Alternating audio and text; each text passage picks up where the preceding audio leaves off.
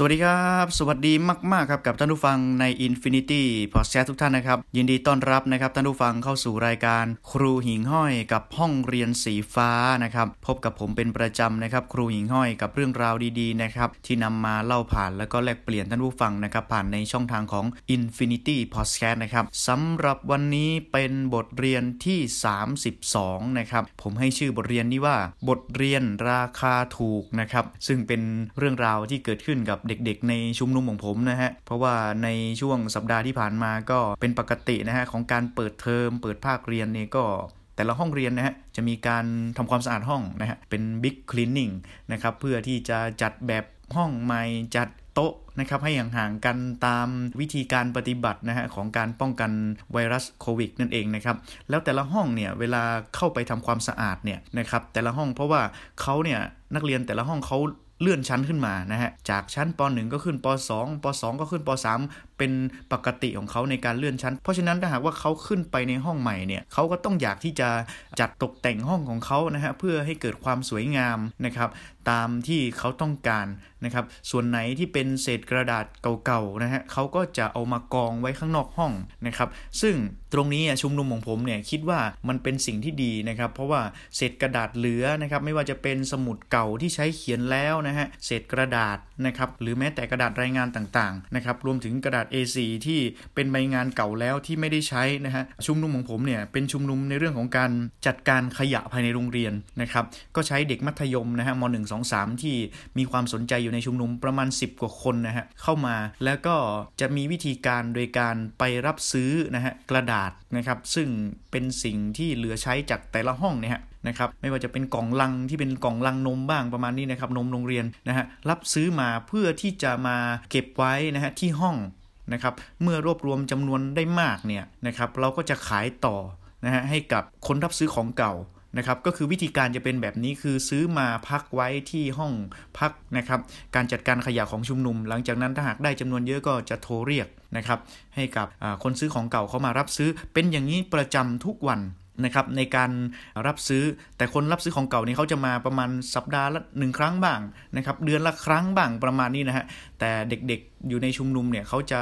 คอยไปถามแต่ละห้องนะว่ามีกระดาษเก่าขายไหมมีกล่องลังหรือเปล่าประมาณนี้ก็จะไปรับซื้อนะครับ อัตราการรับซื้อทุกครั้งนะครับที่ในชุมนุมของเรารับซื้อก็คือกิโลกรรัมละ 1 บาทนะครับ10 กิโลก็ 10 บาทประมาณนี้ฮะเด็ก ๆ แต่ละห้องก็จะได้เงินจากชุมนุมของผมไป เพื่อที่จะไปซื้อขนมนะฮะซื้อ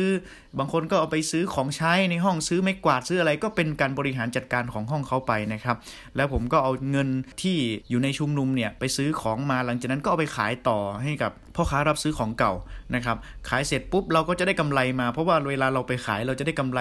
อยู่ประมาณ 1 เท่าตัวนะครับ เราซื้อมากิโลละ 1 บาท เราจะไปขายกิโลละ 2 บาทนะครับ ประมาณนี้เป็นประจำส่วนเงินที่เป็นกำไรทุกปีนะครับ เมื่อคิด เฉลี่ยผลประกอบการนะครับหักต้นทุนหักอะไรเรียบร้อยนะครับอย่างปีก่อนนู้นนะฮะเงินเหลือหลักร้อยนะครับเราก็พากันในชุมนุมเนี่ยทำส้มตำทำอะไรกันกินกันตอนปิดเทอมนะครับก่อนจะปิดเทอมนะฮะส่วนปีที่แล้วเนี่ยผลประกอบการค่อนข้างที่จะดีนะครับราคากระดาษแพงนะฮะพุ่งขึ้นถึงกิโลกรัมละ 4 บาท โดยเฉพาะกระดาษขาวนะครับทำให้มีผลประกอบการดีก็พาเด็กๆ ไปเลี้ยงหมูกระทะนะฮะสิคนก็ใช้เพราะว่ามันได้ผลประกอบการหลักพันนะครับปีที่แล้วก็ไปเลี้ยงกินหมูกระทะกันนะครับ ก็มีความสุข เพราะว่าเป็นกิจกรรมที่เราทำกันมาตลอดทั้งสัปดาห์แล้วก็ใช้เวลาว่างในช่วงของกิจกรรมชุมนุมในทุกสัปดาห์นะครับ แต่ในสัปดาห์ที่ผ่านมาซึ่งเป็นปีการศึกษาใหม่นะครับ เด็กๆก็ปกติฮะเด็กๆในชุมนุมก็ไปรับซื้อกระดาษ รับซื้อกล่องลังมาปกติในราคาเดิมนะครับ แล้วก็เอามาเก็บรวบรวมมาไว้ เมื่อเขาเก็บรวบรวมไว้เขาก็จะมาบอกผมว่าครูคะครูครับนะฮะตอนนี้กระดาษเนี่ยเยอะแล้วครูโทรเรียกคนรับซื้อของเก่ามาได้เลย ผมก็โทรเรียกนะฮะคนรับซื้อของเก่ามา พอถึง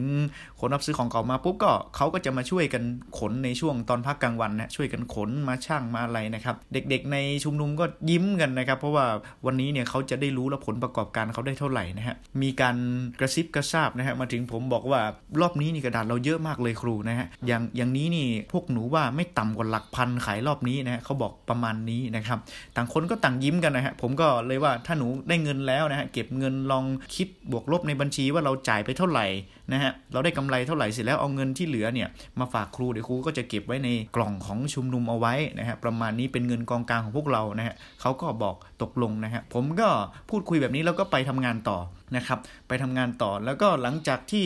คนรับซื้อของเก่าเก็บของเก็บอะไรขึ้นรถสตาร์ทรถออกไปเรียบร้อยแล้ว เด็กๆนะครับก็ในชุมนุมนะฮะมี 10 คนเหลือ 2 คนนะฮะเดินมาหาผมนะฮะใบหน้านี่ ดูแล้วก็เศร้าหมองนะครับ แล้วก็พร้อมกับยื่นใบเสร็จให้กับผมนะฮะที่รถรับซื้อของเก่าเขาเอาให้นะครับครูแล้วก็บอกกับผมว่าครูไม่เป็นดังที่ใจคิดนะเขาพูดประมาณนี้นะครับ ผมก็เลยถามเอ้าทำไมลูกนะครับไหนบอกว่า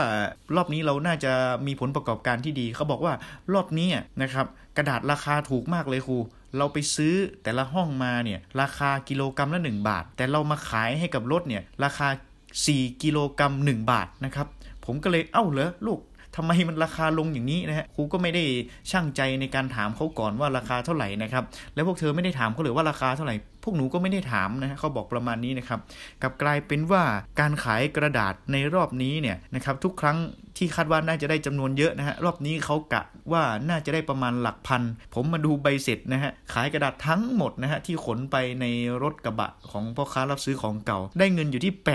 84 บาทนะครับ ผมก็เลย ปลอบใจเด็ก ๆ ไปว่าไม่เป็นไรลูก อันนี้ก็ถือว่าเป็นบทเรียนของเราอีกหนึ่งบทเรียนนะครับ เวลาเราจะซื้อจะขายนะครับ เราจะทำอะไรเราต้องถามคนซื้อก่อน ถามเขาไปก่อนว่าราคาเท่าไหร่อะไรยังไง และที่สำคัญคือเวลาเราจะไปซื้อกระดาษ เราก็ต้องสำรวจราคาท้องตลาดก่อนว่า ตอนนี้กระดาษราคาลงกระดาษราคาขึ้นนะครับ ถ้าเราซื้อกระดาษราคาปกติแล้วเรามาขายแบบนี้มันก็จะขาดทุนนะครับ แต่ถ้าหากว่าเราซื้อกระดาษในราคาปกติ แต่ในตลาดราคามันสูงเราก็จะได้ ต้นทุนแล้วก็ได้กำไรเพิ่มขึ้นนะครับผมก็เป็นที่จริงก็เป็นวิธีการในการสอนให้กับเขาในเรื่องของการใช้ชีวิตไปด้วยนะครับเขาก็เข้าใจนะฮะแล้วก็บอกว่าต่อไปพวกหนูจะศึกษาข้อมูลให้ดีๆ ก่อน โดยเฉพาะในเรื่องของการถามราคาจากพ่อค้าก่อนว่า ตอนนี้ราคาเท่าไหร่ แล้วก็ราคาอะไรแพงบ้างจะได้กำหนด นะราคากระดาษได้ถูก เพราะว่ารับซื้อกระดาษรอบรอบนี้เนี่ยหมดไปหลายร้อย แต่ขายได้เพียงแค่ 84 บาทนะครับ ผมก็เลยบอกว่านี่เป็นบทเรียนราคาถูกนะครับที่ทำให้เรารู้ว่าเราต้องพัฒนาตัวเองนะครับแล้วก็ศึกษาข้อมูลให้แน่นอนกว่านี้ แล้วก็ให้ชัดเจนกว่านี้นะครับก็เป็นอีกหนึ่งเรื่องราวนะครับที่ได้เรียนรู้นะผมก็ได้เรียนรู้กับเด็กๆไปด้วยนะครับเด็กๆ ก็ได้เรียนรู้ในกลุ่มของชุมนุมของผมว่า ต่อไปต้องศึกษารายละเอียดให้ดีๆนะฮะปัญหามันเกิดจากจุดเล็กๆนะฮะที่เราช่างใจว่ามันน่าจะชัดเจนเหมือนทุกครั้ง แต่บนความแน่นอนก็ยังมีความไม่แน่นอนอยู่เช่นเดียวกันนะครับ ก็เป็นเรื่องราวในบทเรียนที่ 32 นะฮะ ผมให้ชื่อบทเรียนนี้ว่าบทเรียนราคาถูกนะครับ กับเด็กๆ ในชุมนุมการจัดการขยะในโรงเรียนของผมนะครับหวังว่าท่านผู้ฟังคงจะติดตามกันไปต่อเรื่อยๆนะครับสำหรับบทเรียนนี้ฝากไว้เพียงเท่านี้ครับขอบคุณและสวัสดีมากๆครับ ขอบคุณครับ